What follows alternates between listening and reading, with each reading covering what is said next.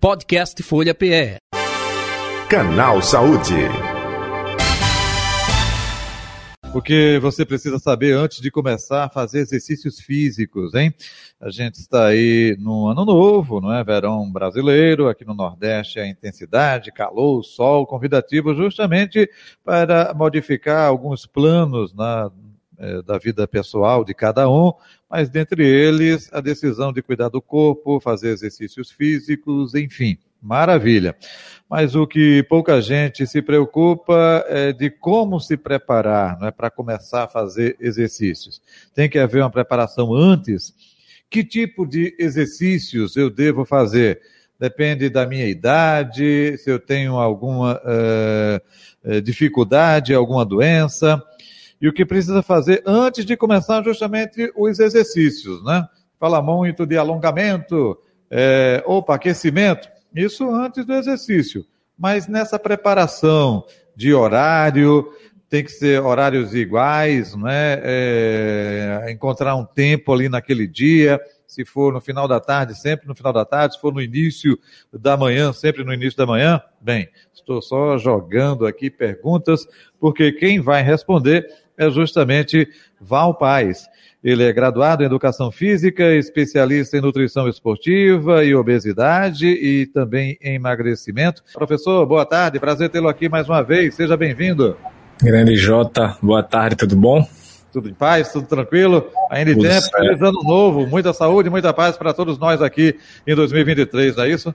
Feliz ano novo, muita saúde, muita paz para todos os ouvintes aí também.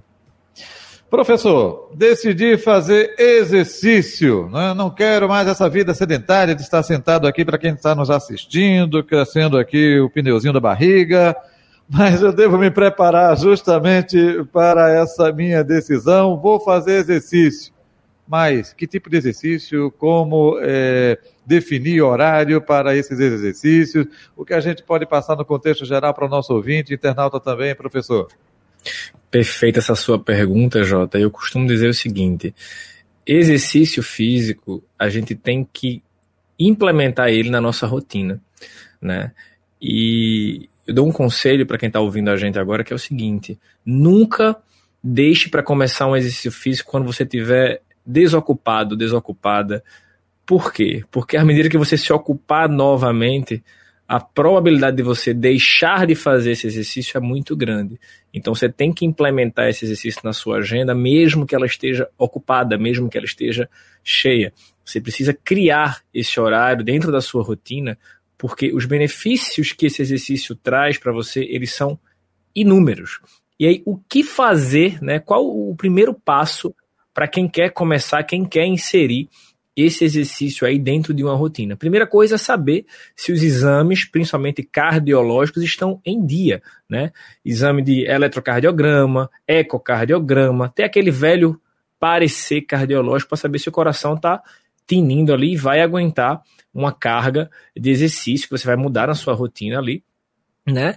Procurar saber se as articulações também estão ok, ombro, joelho, coluna, né? E procurar uma academia ou um profissional que vá prescrever o melhor exercício para você na atual situação que você se encontra.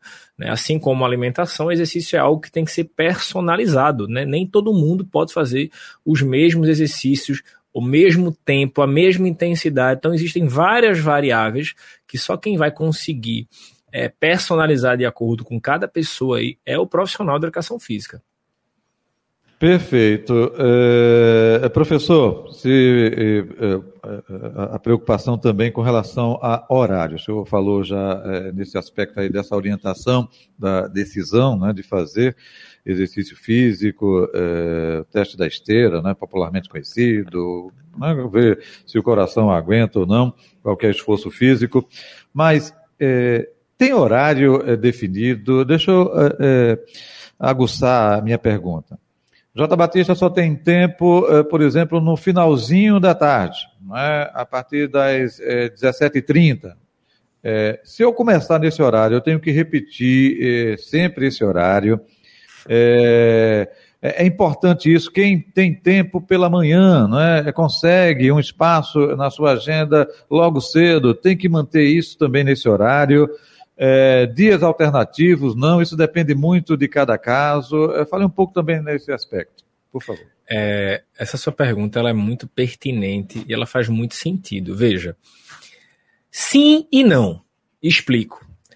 Se você tem um horário fixo, se você consegue repetir aquele mesmo horário de treino todos os dias, as chances de você se sabotar, de deixar de fazer, por exemplo, são muito menores, porque você cria um hábito. Hábito a gente sabe que é repetição.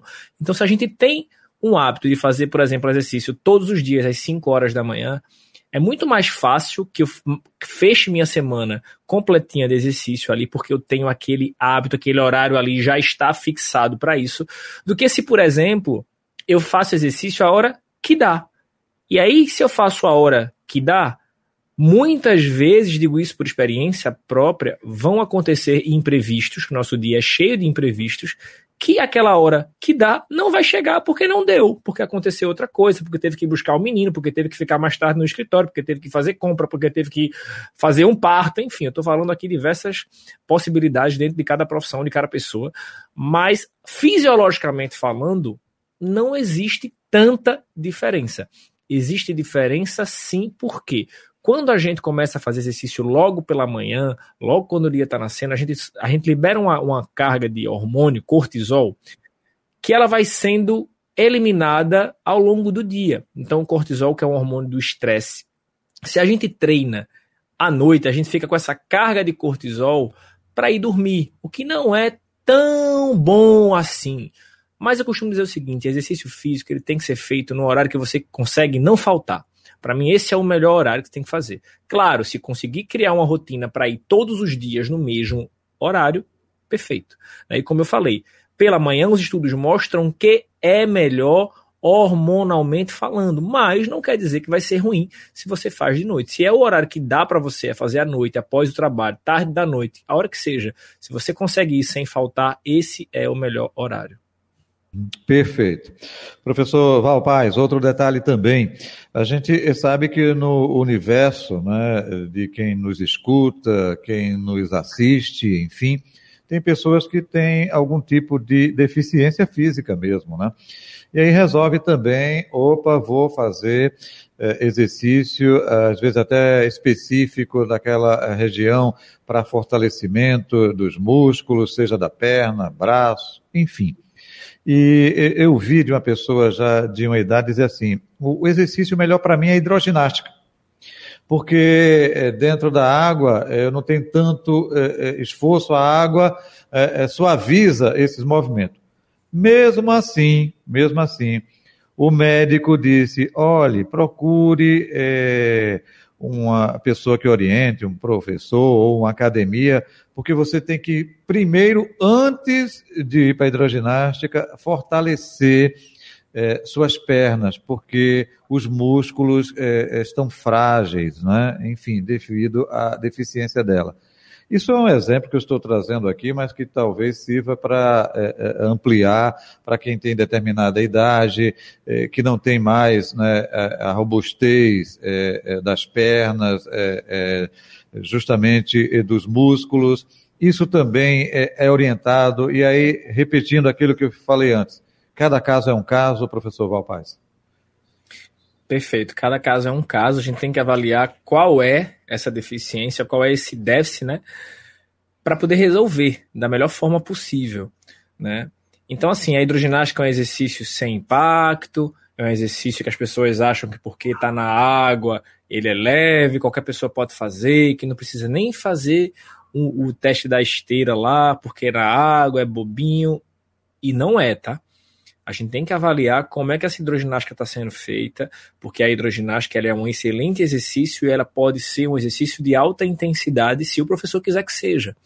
Então, por isso que eu repito, muitas vezes muitas pessoas acham, né, e hoje principalmente com acesso à internet que a gente tem, a, acesso à informação que a gente tem, a gente vai ter vários vídeos, vários exemplos de exercício para quem quiser, bota no Google aí você acha um monte de coisa.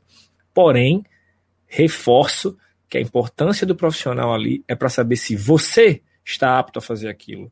Se, por exemplo, o seu déficit que você tem na musculatura, qual que é melhor exercício você fazer? Você tem que fortalecer tornozelos, tem que fortalecer quadríceps, você tem que fortalecer o quadril, a coxa, a perna, o que é que tem que fortalecer primeiro? Então, cada caso é um caso, eu tenho que ver o que é que eu tenho, o que é que eu preciso resolver, o que é que eu preciso fortalecer para ter um direcionamento do que é que eu vou fazer. Né? Porque o objetivo, por exemplo, da hidroginástica, ela pode ser simplesmente melhorar o condicionamento cardiovascular. O objetivo da hidroginástica, ela pode ser simplesmente melhorar a pressão, diminuir o açúcar do sangue.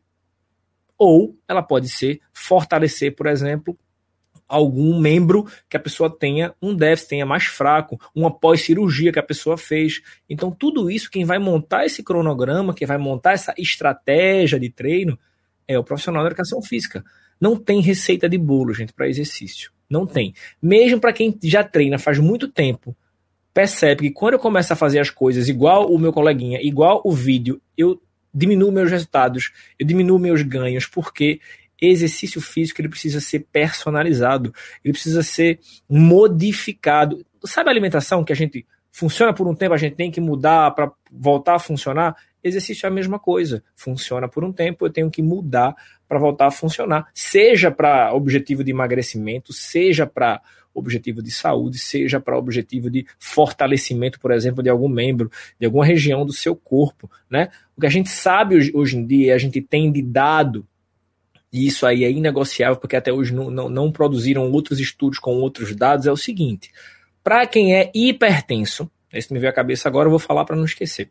Para quem é hipertenso, o que a gente tem hoje de padrão ouro nos estudos é que de 40 a 45 minutos de atividade aeróbia, ou seja, uma caminhadazinha, um trotezinho de leve, uma bikezinha, uma hidro, se for contínua, esses 45 minutos, sem alterar o ritmo do exercício, eu consigo baixar lá no medidorzinho de pressão até dois números da minha pressão arterial se eu faço todo santo dia esse exercício. Então, hoje a gente sabe que o exercício aeróbio, 45 minutos, intensidadezinha de baixa, moderada ali, levezinha, ela faz a minha pressão baixar dois números, ou seja, funciona como um remedinho contínuo que eu tenho que tomar todo dia.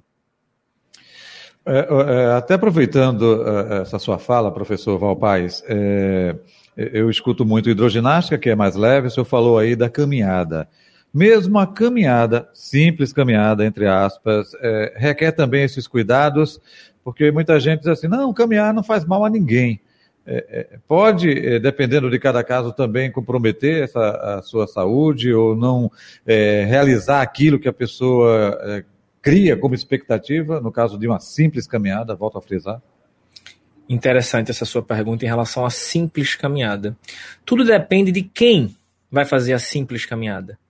Uma simples caminhada para mim, para você, Jota, por exemplo, pode ser que não seja uma simples caminhada para uma pessoa que está parada dentro de casa há mais de um ano, sem fazer nada, sentada vendo Netflix, comendo pipoca todos os dias, de repente ela decide, ou então por algum exame que veio muito alterado, ela vai fazer uma simples caminhada.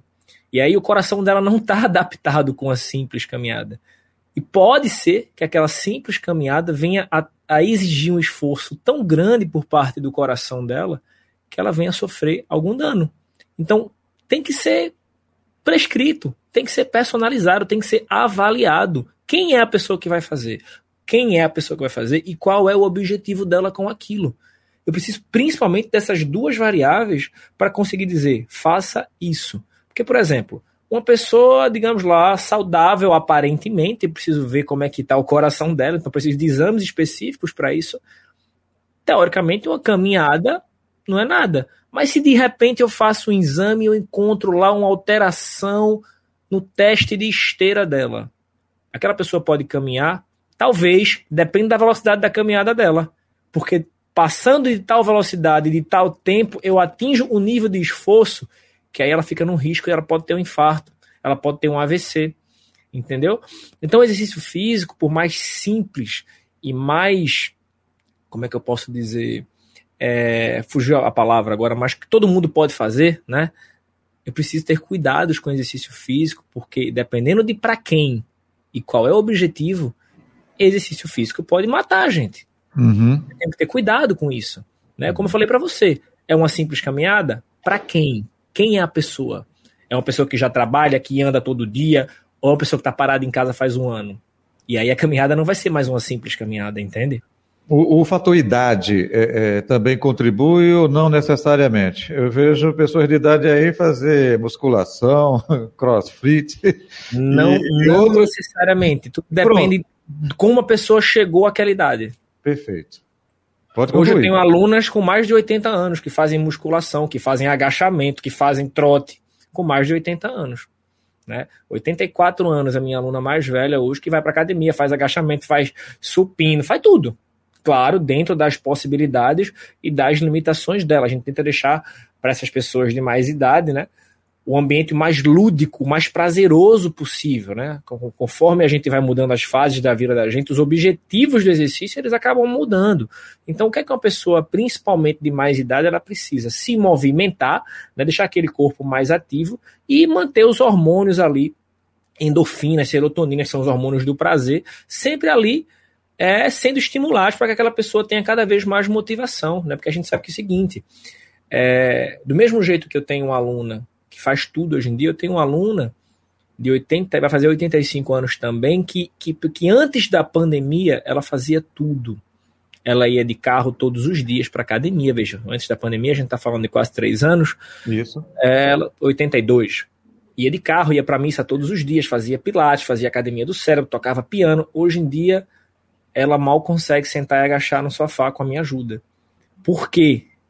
Principalmente por conta daqueles dois primeiros meses de pandemia, onde uma pessoa que fazia tudo passou dois meses sem fazer nada. nada. E aí talvez o nosso ouvinte pergunte: poxa, mas só dois meses? É, só dois meses. Porém, para um idoso, gente, dois meses é como se os neurônios dela ali, que estão todos ativos naquele momento, eles morrem porque eles deixaram de ser estimulados.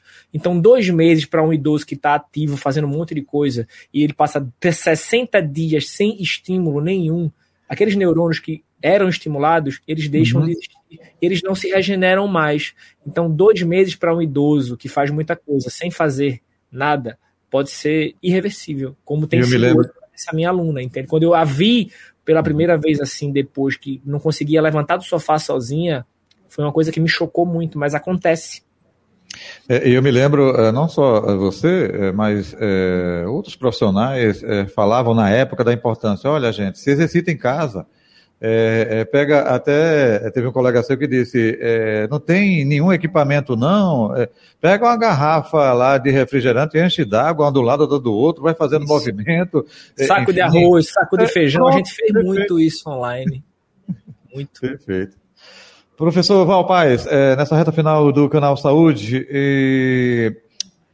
um exemplo, a, a régua né, medidora é, de eu fazer o exercício e um colega meu que já está há mais tempo fazendo, eu quero é, pegar esse modelo dele e copiar. É, isso não é bom a gente coloca essa régua aí, medidoras, assim, não, eu quero me tornar um Valpaz fisicamente. É, é, opa, é, vá, calma, Jota, vai fazendo é, dentro da tua realidade, que é diferente é de Valpaz. Eu gostaria que o senhor falasse um pouco sobre isso, né? Que modelo eu devo tomar como exemplo para fazer meus exercícios?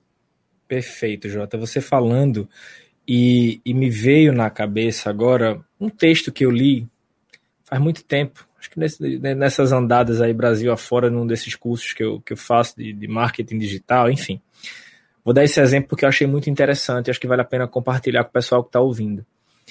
Quando eu me espelho em alguém, existe um, um ponto cego gigante aí. É como se fosse uma corrida de Fórmula 1. Quando você chega, por exemplo, numa corrida de Fórmula 1 que ela já começou, digamos, vou dar exemplo aqui, você está olhando para um carro vermelho e um carro azul. Aí você faz, ah, o carro vermelho está na frente do azul, faz três voltas que eu estou aqui e o carro vermelho está na frente do azul. Só que você chegou atrasado na corrida. Quando você chegou, a corrida já tinha começado. Não sabe você que aquele carro azul ele já deu uma volta no carro vermelho e ele está se preparando para dar a segunda volta no carro vermelho. O que é que eu quero dizer com isso, respondendo tua pergunta agora? Quando eu olho para uma pessoa, para o corpo de uma pessoa, para o treino de uma pessoa, para a performance de uma pessoa, Eu não sei o cenário de vida dela, eu não sei há quanto tempo ela está nessa estrada, eu não sei há quanto tempo ela treina, eu não sei quanto tempo por dia ela dedica ao treino, eu não sei qual é a alimentação que ela faz, eu não sei o grau de comprometimento, eu não sei o sono, eu não sei o nível de estresse, eu não sei a alimentação dela. Então eu não sei um monte de coisas. Eu estou olhando ali somente para o que ela faz, estou olhando ali somente para o palco. Eu não sei os bastidores daquela pessoa. Então a régua de comparação tem que ser você com você mesmo. Por exemplo, como é que você estava mês passado? Estava em casa sem fazer nada? Vamos começar a fazer exercício duas vezes por semana. Ah, Val, mas duas vezes por semana eu vi que não tem resultado. Tem que ser pelo menos três vezes para ser considerado uma pessoa não mais sedentária. É, mas para quem não está fazendo nada, duas vezes já é muito. É melhor do que não fazer nada. Então você começa duas. Quando você conseguir perceber que duas está tranquilo para você, você vai para a terceira.